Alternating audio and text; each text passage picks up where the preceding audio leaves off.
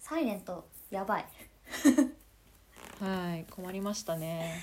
困ったの困りましたよ毎回毎回金曜日ねそうだよ泣いちゃうんだけど放送してんの木曜日だ から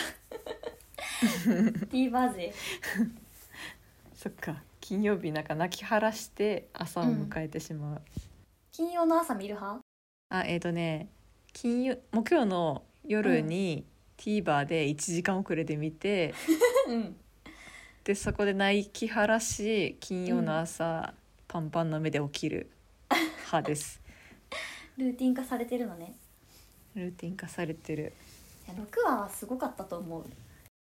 うんいろんな意味でもうね毎回更新してますよねね辛さえいがや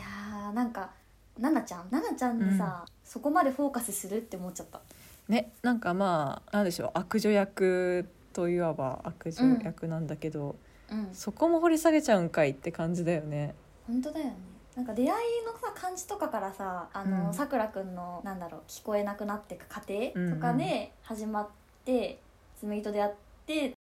また再会してみたいな感じかなって思ってたけど、うんめっちゃ奈々ちゃんじゃんもう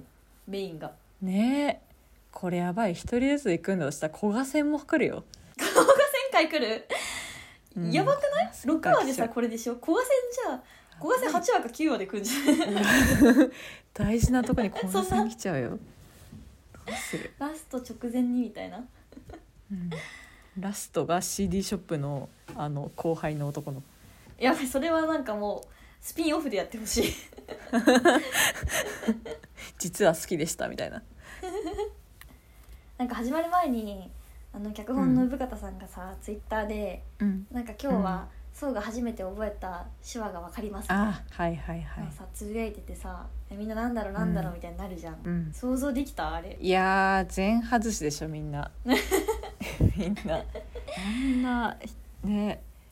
あれでしょ同じでしょそうそうそう同じあいい手話って思って見てた、ーそうだうね、ん、いい手話しかもそれをさこう使ってたからさ最初に結構、うんうんなんか6話もうさほとんど会話がなくてさもう画面見なきゃいけなきゃいけない、もう手話回だったじゃんうんめちゃくちゃ、うんうんうんでそうだもう同じをさみんなさその日に見てさちょっと注目しちゃうかなって思ったわけよ、ああはあはあはあでなんかなんとなく見てたんだけどなんかうん多分だけど6話内で同じって最初のあうのん教えるシーン以外に2回やってて、おーそうなんだ多分ね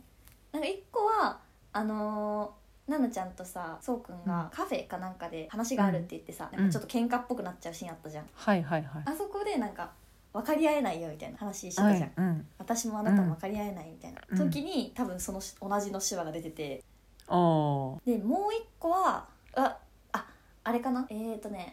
あのラストの図書館のシーンだうんうん図書館のシーン図で書館さあのうんそうくんと奈々ちゃんがさなんか私たちは怒られないねみたいな、うるさくないはかいはいなみたいな会話してる時に多分そうそうくんが使ってたの、そのなんか会話の流れでうんうんうん私たちはみたいな話で使っててでなんかうわってなってすごいそんなスムーズえー見てにななんかかった使ってるんだ全然みたいな、うわちょっと具体的なセリフメモっとけばよかった。なるほどっていうのやっててなんか同じなんだろう手話なのにさ全然意味合い変わってくるなみたいなあーへえもう確実に同じは覚えたよ同じ とねうんお好み焼きは覚えたあとハンバーグ、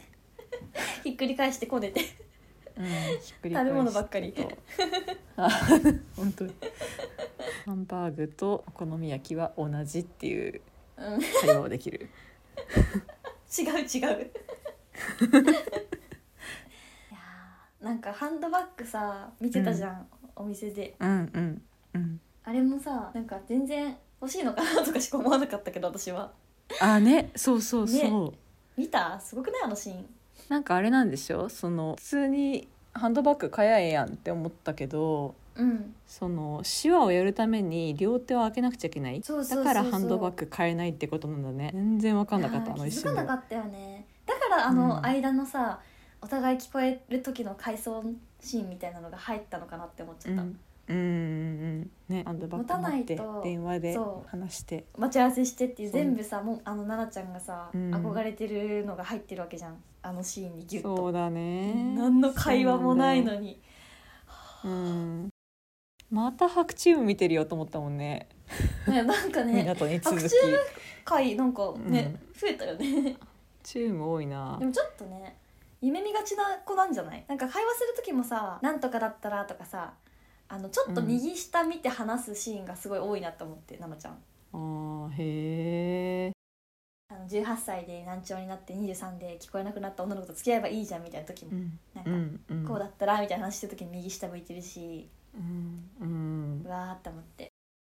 手話してると手つなげないっていうのもうんあるのかなるほどなって思ったたなるほどそっかそうハンドバッグも持てないしそう、うん手もつなげない手つないだら会話できなくなっちゃうかでもさそのさくらくんとら、うん会うためには、その、耳が聞こえないっていう共通点がなくちゃ会えなかったしそのこまで仲良くなれなかったわけだからさそうだねなんか悲しいよねこの耳が聞こえないばっかりに、うんあのああいう憧れの電話をして一緒に話すとかさそういうこともできないわけだけど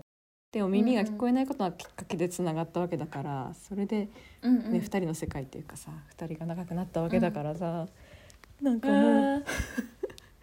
なんかもう報われないよねどっちにして報もさわれないよなんかさ最初のシーンに私は生まれた時から聞こえないけどなんか幸せって言ってるじゃん、うんうんなんか聞こえなくなることは悲しいけどなんか音がない世界は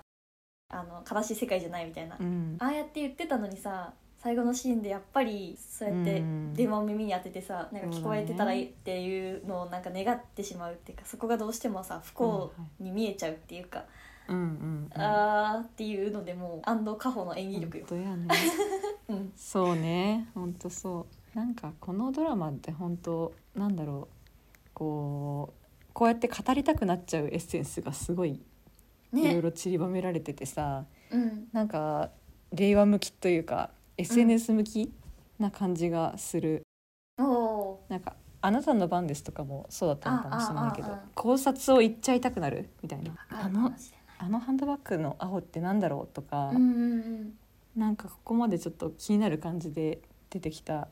なんか春雄先生って何何の闇があるんだろうとかさうんうんうんなんかそういうちょっと語られないところみたいな伏線が多そうすぎてわかるだからなんかバズってるのかなって思ったなすごいね統括したねまとめに入りました10分近くだ ったんで あと個人的にねあのうんタワレコでねあのミスチルが流れたので嬉しかったです。ああね足音流れてたねっていううんそう流れて、でなんかねキャストを見てたらねキャススタッフさんを見てたら、うんあのなんか足音が「信長コンツェルトの」あのうんうんうん主題歌なんだけど、そのスタッフが2人いるの。プロデューサーあそうなんだ広瀬さんあと品田さんっていう方あじゃあここをちょっとへ入れてきたのかなっていう感じだった。えわあそこまで注目してたんですかそうちょっとミスチルじゃんって思ってググったらな んかそういうこと上がるよねそういうことでも普通のドラマだったらさなんか何気なく流れてる曲のシーンかなとか思うけどさ、このドラマはうんマジで音重要だからさ、うん絶対意味があるよね、そうってそ思うっそうちゃうよそうね絶対なんかあると思っちゃったよね、今回まもた「ミスチル流れてなんかあんじゃん」っつっ意て。味があるなんか1話の時のさ魔法の言葉のシーンもさ、うんなんかうん音が途切れて CM に入るところの続きがねなんか、うん、やま約た束会えしるなくてよもみたいなそう約そう束そしうなくてものな前だんてとおしゃれな、さねうん、はあみたいないやそんなことしちゃうしんどないんしかんどもうい一言一言意味がありすありすぎてもう、うんひょっとしてそこまで考えてないのかもしれないけどうんうんなんか考えちゃうよねこっちとしてはいや考えてんのかもしんない考えてそうだもんうんいや考えてるよ私さキャスティングもそうかなって思っちゃってうんなんか湊くんでさ多分今22歳とかでへえ鈴鹿王実子際のそうそう鈴鹿王子22とかでで川口春奈ってうちらと同い年だから多分56個下なんだよねうんうんうんうんでさ、なんかあのえっ、と誰だっけかほもさ今323、3でしょ、そうだよねなんかその年の差は気になったそうそうそう、ね、なんでだろうって思ってたけどな湊くんはさ、結構そのあの春雄先生と会った時も弟と間違えられたじゃん、紬のうんうんうんでなんかそういうちょっと幼い感じがにじみ出てる人をなんか選んで、でカホはカホで、なんかずっと生まれつき聞こえなかったっていうところで手話でしか会話できない演技をするから、ちょっと大人びてるっていうか、年上の人を選んだのかなみたいなことを勝手に思っちゃったああなるほどね違うかもしれないけうんどんどうなんだろうね私はなんわかあの未来編があんのかなとか 未来編がある人なんかあの年相応に見える人とそうでない人混ぜ混ぜてる時にさこううんうんなんかこの人はすごいどんな年齢にもマッチするからあのなんか未来編があるのかなっていううがった目を見て しまう例えばなんか東京男子図鑑でさ竹財喜之助だっはけいはいはいはいうんあの人とかなんか何歳にも見える じゃんだか ね年齢らぴっ必要ただよりだなみねたいなうんううん確かにそれはあるかもナナさん二十七歳設定なんだ。うん、そうだよねそんぐらいだよ、ねうんいやそーんなメタ読みまでしてしまうサイレントですね。ちょっとこれ終わってほしくないわもう毎回が最終回だよああね、う、うんん本当。あと何話あるんだろ一個ずつもう別の映画見てる気分だよう。本当だね。だってもう前は川口春奈に感情移入さしすぎてうさ、ん、うわ別れるのしんどってなったのに今回はさもういや川口春奈邪魔ってちょっと思っちゃったもんうん、ちょっと今回 ね逆だったよね。あ、あそ紬があの悪役だったよね。ううんうんうんいやー誰の視点にもなれるっていうことはもうキャラクターが素晴らしく立ってるんだろうねそうだストーリねー。の私中で萌えちゃん、そうの妹が好きだよ。うん桜田ひよりめっちゃ可愛いよね